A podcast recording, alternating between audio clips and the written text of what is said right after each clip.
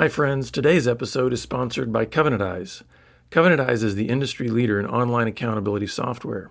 I've used Covenant Eyes personally for well over a decade, and we also use their service in our ministry. Through our partnership with Covenant Eyes, you can try out their services for free for 30 days when you enroll at covenanteyes.com and use our promo code BeBroken. That's covenanteyes.com and promo code BeBroken. The link is also in today's show notes. So sign up today for Covenant Eyes and discover the freedom that comes with online accountability.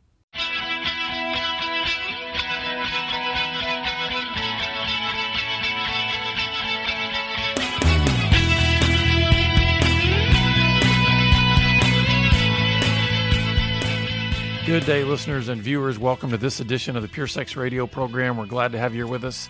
My name is Jonathan, and uh, I've got back with me my buddy Steven Cervantes. So, Yay, Steven, together again. Yeah, it's good to have you here. Good um, to be here. Folks, before we get started on the, the lesson today or um, the session we're going to be doing here, um, just wanted to remind you, as we do every now and then, that we are a listener supported program, and we're grateful to all of you who have uh, chosen to support us, whether that be with a one time gift or uh, we love just the monthly donors that are out there saying you know what? I, I want to pour into this ministry every single month uh, we really do rely greatly on those monthly contributions because they help us for planning purposes. They help us to be able to kind of um, have the resources we need throughout the year. So if you'd like to come alongside and partner, just go to puresexradio.com and click on the donate link. Another way that you can really help to just uh, to to expand the reach and really uh, promote the program uh, is to rate and review the podcast when you rate and review the podcast, that helps other people be able to to find us more easily because it kind of raises our stock, so to speak, in the um, in with, with people that are searching. So please go to our Apple podcast and just uh, rate and review. We appreciate it. High ratings, please. Yes, always yes. welcome. Much gratitude. So, Stephen, we are going to be talking about guys and how they think, right? Share some guy thoughts. Why, yes. don't, why don't we? A couple of guys listening to other guys. Well, it's funny because um, we have. Uh, I want to say this because you know we have on the on the docket for our recordings today another program that we're going to be doing that's going to probably require a whole lot more energy from me and don't listeners you'll have to just wait until a future broadcast for this but I liked the fact that when I saw this particular production piece here that just said at the top "Guy Thoughts," I thought I can do that one. I can do I can, that one. Yeah, I, I know how I know how that works. that is too good. I'm one of those. I'm a guy and have thoughts. Yeah. Yeah. So like it's got to be more than just saying we know we're a guy and we have thoughts. Like, what are we going to talk about here? Oh, that's the introduction. Yeah. You're turning me loose now. Okay, good, good. Uh, so I have this conversation with the guy, and I love that guys always give me permission. I never say a name. I never embarrass anyone, but I always go, "Can I share that thought?" And they go, "Oh, heck yeah, share that thought," because there's so much similarity. We're people. We're made the same you know, we operate the same way with language and interactions and pursuing things. And yet, some of us are more successful than others. Mm-hmm. And when you listen to language, you you you hear how sophisticated a person is emotionally, how healthy, how alive, how aware they are.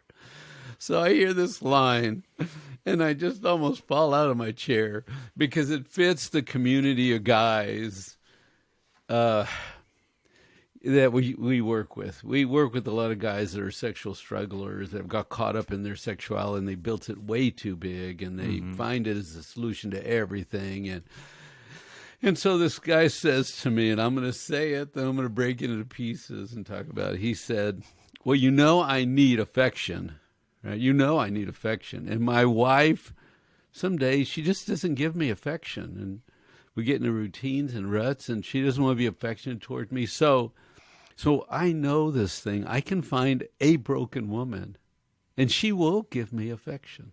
Hmm. Oh my goodness. I thought, that's great bad thinking. Mm-hmm. you know? It's like I'm not going to work where I am. So so part 1, I need affection. And I was just thinking about that. What does that mean? I need to be loved on. If we're made in the image of God, if we're made for love and by love and to love, love is what I'm translating. Affection is love. And mm-hmm. we need that all the time. Yeah, it's interesting. I think, you know, the the premise thought mm-hmm. is spot on, right? I need affection. Yeah. Where he went with it in terms of his his brokenness and his solution yeah. was all messed up, right? But I think you're right. And you know what? I, even just even just looking at those words, I need affection. How how many times do you actually hear a man say that? Now he's probably thought it right many times, even if he doesn't put that particular language on it. He's probably thought it like, "Man, I'm I'm feeling lonely. I'm feeling scared. I'm feeling, you know, out here on an mm. island. I don't know what I'm doing." And so, in in many ways, he's felt that need.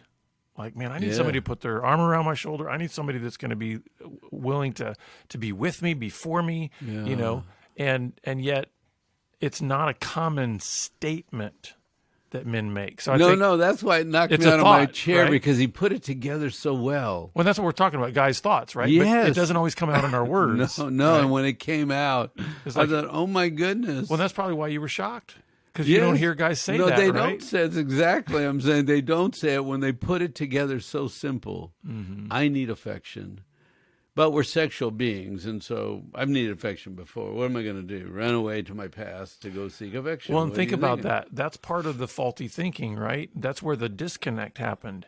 He's right on the need. Yes. But what he's associated affection with is something that's only like a physical, sexual pleasure, right? Yeah, in the Does past, that make sense? that's exactly so, what So said, a lot yes. of guys think of you even talking about love, right? We're made for love. We're made by love. We're made to love. Well, how do so many guys? What do so many guys associate love with? That's good. Something sexual, right? Um, so you can see where the breakdown occurs. But yes, no, that I is, need affection. That is good because even playing off that, uh, are you going to need affection today? Oh yeah, you multiple mean, times. And, and tomorrow you need to be affirmed and loved on every day. It is interesting We're to gonna... me how uh, I, I often think of it like well, think of it this way, Stephen, and, and listeners, think of this. How many things in our lives on a daily basis require replenishment? You need food. Right. In other words, you can't just eat one meal and say, I'm done for the month. Yeah. You know, you need sleep. You need water. Yeah. You, and, and even studies showed, you know, when they talk about um, the, and I think we've experienced this, especially over this last year with COVID, people have many people assume that physical touch isn't necessarily a biological need. Mm. But the reality is, I mean, they show studies with babies that go untouched for certain periods of time, and it's like right. there is a need for us. So you have all these things that they have a, a replenishing requirement mm. on a daily basis. And why wouldn't that be true of emotional needs as well, right? Right. And it's really an emotional and a spiritual question. It's mm-hmm. I mean, it's a need that can be answered. Maybe I should say it this way: it's a need that can be answered physically and also spiritually. Yeah. Right. So I need affection. Well, my wife's distracted. She's busy. She's tired. She's all caught up in her stuff, you know. And I'm over here lonely. And hey, I don't want to bother her. Mm. You know, I, she doesn't seem interested. So I'll just go take care of myself. I'll go find a fantasy or I'll find somebody else that's out there lonely and sad and broken and neglected. Mm. And I know they need affection. So uh, I'll take my affection need to somebody out there that's in a broken, sad place, and they will respond to me. Well, as I'm thinking about that, I'm thinking there's there's a real breakdown of logic going on here. Maybe that's too heady. I don't no, know. Keep going. But to me, it seems like okay, you have a a woman in your home, this your wife. Right. You you are recognizing your need. You have a historical relationship with this person. There yes. is a moment, maybe there's even a pattern where the way you think you want that need met is not coming through your wife. Where does the logic then say, I need to go outside of this house with a person that does not know me, with no history, with Right. You know what I mean? It's almost Yeah. like what happened here? That that it's it seems to make more sense to me to turn elsewhere to break away than to maybe maybe press in a little bit more, maybe have more of a dialogue. Maybe here's another thing. What did you why did you nearly fall out of your chair? Because you've never heard a man say, I need affection. That's has he ever true, that's stated he- has No, he ever no, stated those words to his wife? Uh, yeah. Now he may have. I think a lot of times men we because we don't know how to articulate these things. A lot of times we're very passive aggressive. We'll we'll do things that we think is totally clear in our mind that she should understand what I'm saying I need. right. And it's like there's a total disconnect because we're not verbalizing certain things.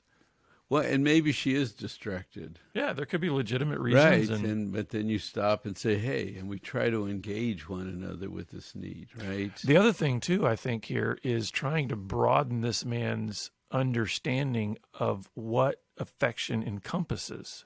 You mentioned it, right? I mean, that could mm-hmm. be a that could be met in a physical way or a spiritual way, emotionally. right. So this man by his own words here has basically said I have a very narrow understanding of what meeting my affection need looks like. And you know what's funny about that statement is if you think about it, that's what happened to us when we were boys, Mm. right? We were lonely and we wanted attention and affection, so we used our sexuality, right? And went Yeah. down one pathway. And at that time, it probably quote unquote worked.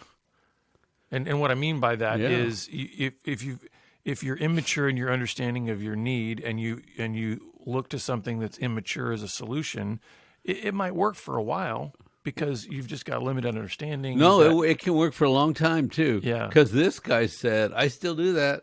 If Mm-hmm. I don't get my love where I need it, well, I'll just go shop around.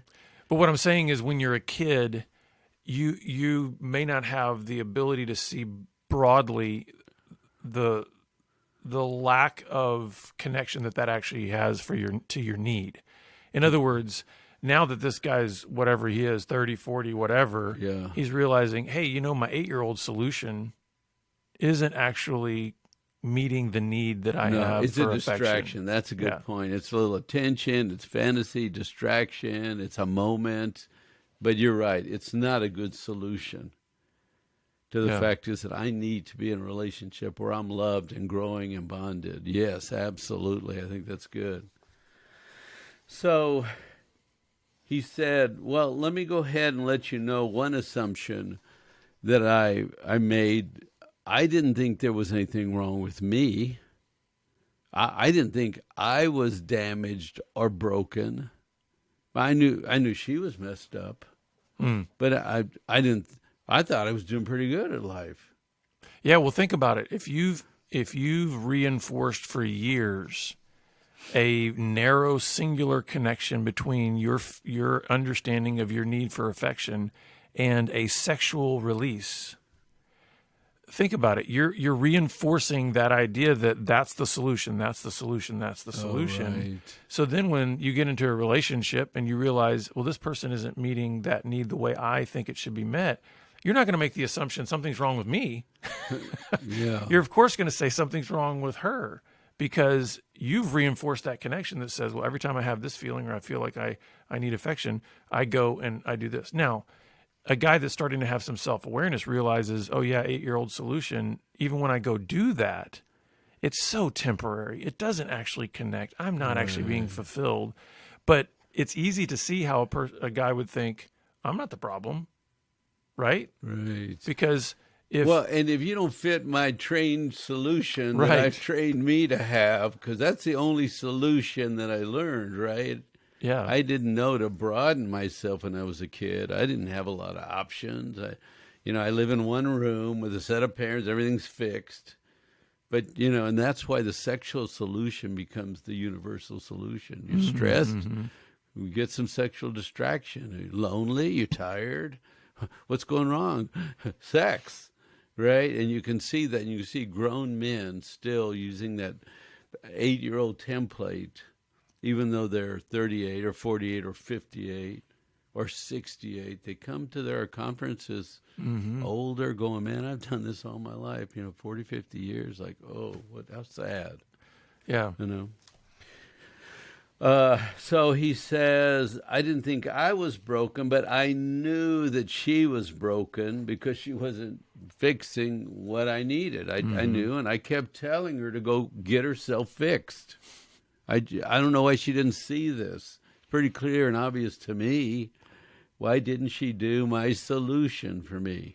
Yeah, I, I'm sorry. I'm just kind of I'm chuckling over here because I'm thinking I'm seeing this. Uh, it's almost like a Saturday Night Live skit or something, right? like, what's wrong with you? I mean, you need to go get fixed, and, and I'm telling you to get fixed. Why why are you not receiving that message? You know, Just get to the fix it place. and the way I look at this is, you know, when I think of the uh, the golden rule, right? Mm. Do unto others as you would have them do unto you. Well, what if you flipped this around and said to this this man, said, okay, how well would you receive your wife saying to you what you're saying to her, or what eh, her thinking about you, what you're thinking about her? Meaning.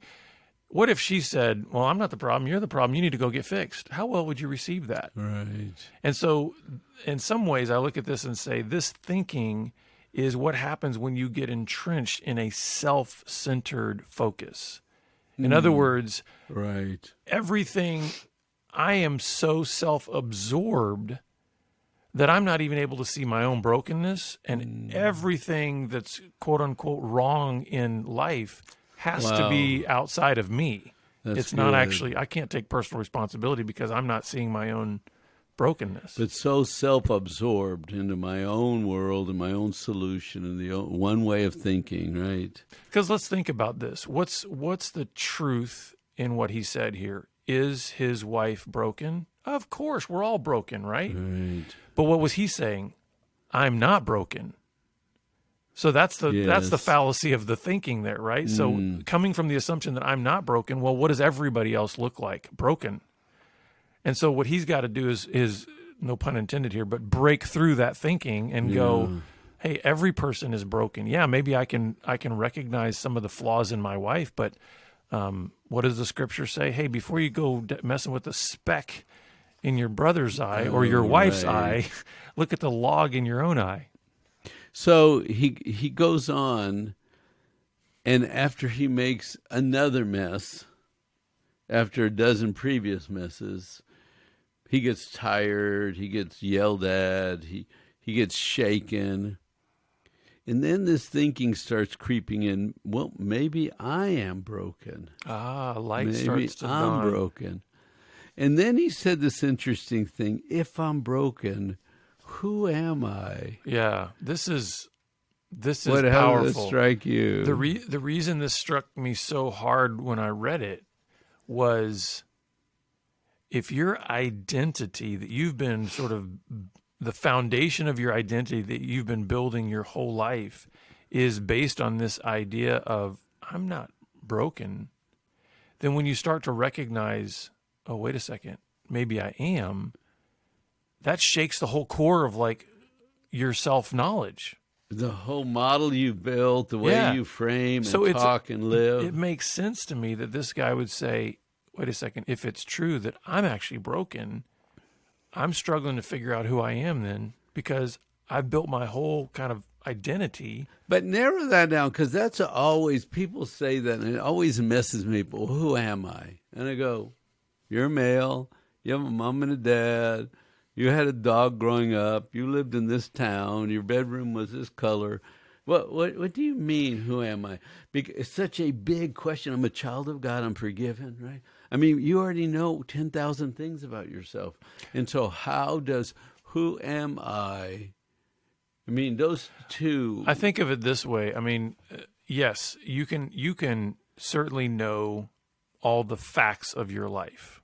Where'd you live? What did you do? How did you, you know, uh, what what what food do you like? All that. Yeah. You can know all these facts about yourself. I think when a person is getting to this point where they're recognizing something at the core of their being Mm. that they are asking, "Who am I?" I think a lot of what's behind that question is, what actually gives my life meaning? And that goes beyond just the facts of your life. Mm-hmm. In other words, this guy is saying kind of what had given my life meaning was, and you can see it here, like control. I can control outcomes because if I feel like I want something, I go do it and I get what I want. And now he's saying maybe that's a broken way to live. And so therefore I was getting meaning, I was getting my sense of meaning by being in control. And now you're saying I'm that's not a good way to live. What do I what who am I then? So as you're talking, this thing is popping in my head about who am I? Maybe a statement that's not finished, and maybe he Right. should be saying, "Well, then, who am I emotionally? Mm. Who am I emotionally? If if the system is broken, I need affection. I go get it in the wrong places. I come home, it doesn't satisfy me. I don't build a, a great relationship. Well, who who am I emotionally? What's what's off emotion? What, what's wrong with me? Because because then he starts this awakening process. Mm-hmm. That's exactly the right question.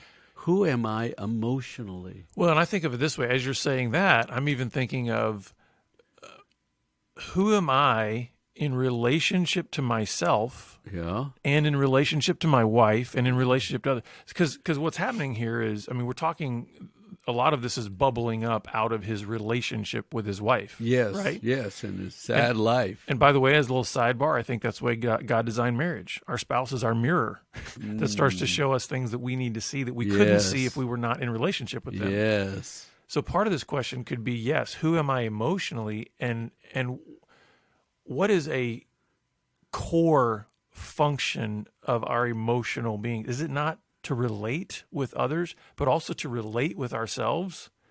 So in other words, Yeah. To be relational with God, with self, with others. Yeah, so kind of what he's maybe saying is I've only known to relate to myself from this sense of either control or everybody else is broken. I'm not the I'm not the one that's, you know, needs to take blame or at fault for anything. And now what you're saying is that's a different that paradigm needs to shift and maybe he's going I don't know how to be with me anymore. Like how do I relate to me in that place where I'm admitting that's a broken way to live? Yeah. And you know what's interesting? If you ask the right question, the world pops open differently to you. Oh yeah. Right? Because he was not asking this question Who am I emotionally? How healthy? How strong? What do I do well emotionally? What don't I do well? Mm-hmm. I better assess myself. Who am I emotionally? Because in the beginning, he said, Hey, I just have this need and I fix it. Yeah. I have a need and I fix it. What's wrong with that? I have a need, I fix it. You don't take care of me, I take care of me. I we're d- sort of it's interesting because as we're going here you're sort of seeing kind of the layers fold back on this guy as he's going Mm. from a very simplistic solution Mm. broken solution to his legitimate need of affection right? And now what you're doing is you're seeing a layer come back where oh my goodness maybe there's a little more self-awareness. Maybe maybe my wife isn't the problem. Maybe i have a problem. And then the next layer is well wait a second. If if i have the problem that shakes my foundation. Like who am i? Who am i emotionally? How do i how will i cope if i give up this way of thinking and give up this way of how will responding I live? How right? Who am I emotional and how will I live if I don't live? Because he says the old me was like this. She would open up and she would tell me some problems and I would just tell her what to do to fix it. It was easy easy. It's very easy. I don't know why people life, people make life so complicated. You just when they have a problem, you tell them what to do to fix it. right You know, and so you hear the line, "Don't fix," and just listen, "Don't fix." It is so ingrained into a male to go mm-hmm. fix things, to solve problems and do things and fix things. It's like if it's falling down, we'll go get something, prop it up, or some fix it. If the paint's falling off, sand it and fi- fix it. Go right. If the kid's dirty, I mean, needs to be picked up, pick them up. If you know, if the f- the house is you're tripping over stuff, pick it up. You know, it, we can fix things. But the emotional growth, emotional awareness is really the piece that's been lacking that we're focusing on. And I think you know we're talking about guys' thoughts, right? So I Mm-hmm. mean, um, not to say that these have not been unrelated to actions, but one of the things that I think is uh, an important thing to to help guys think about as maybe some of their own layers are peeling back like this, because maybe there's guys out there listening or watching that they're realizing, you know what, I've I've used that exact same eight year old solution for my stuff, and maybe I'm starting to realize some things.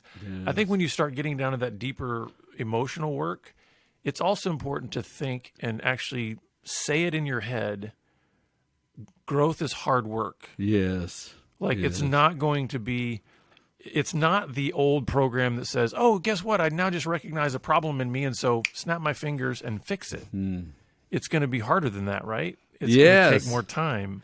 because he said the new me is trying different things. So she opens up, and the first thing I think is, I don't know what to do. And that's okay. I don't know what to do. What do I do? What do I do? Don't fix it. Don't fix it. I don't know what to do. I don't fix it. What do I do?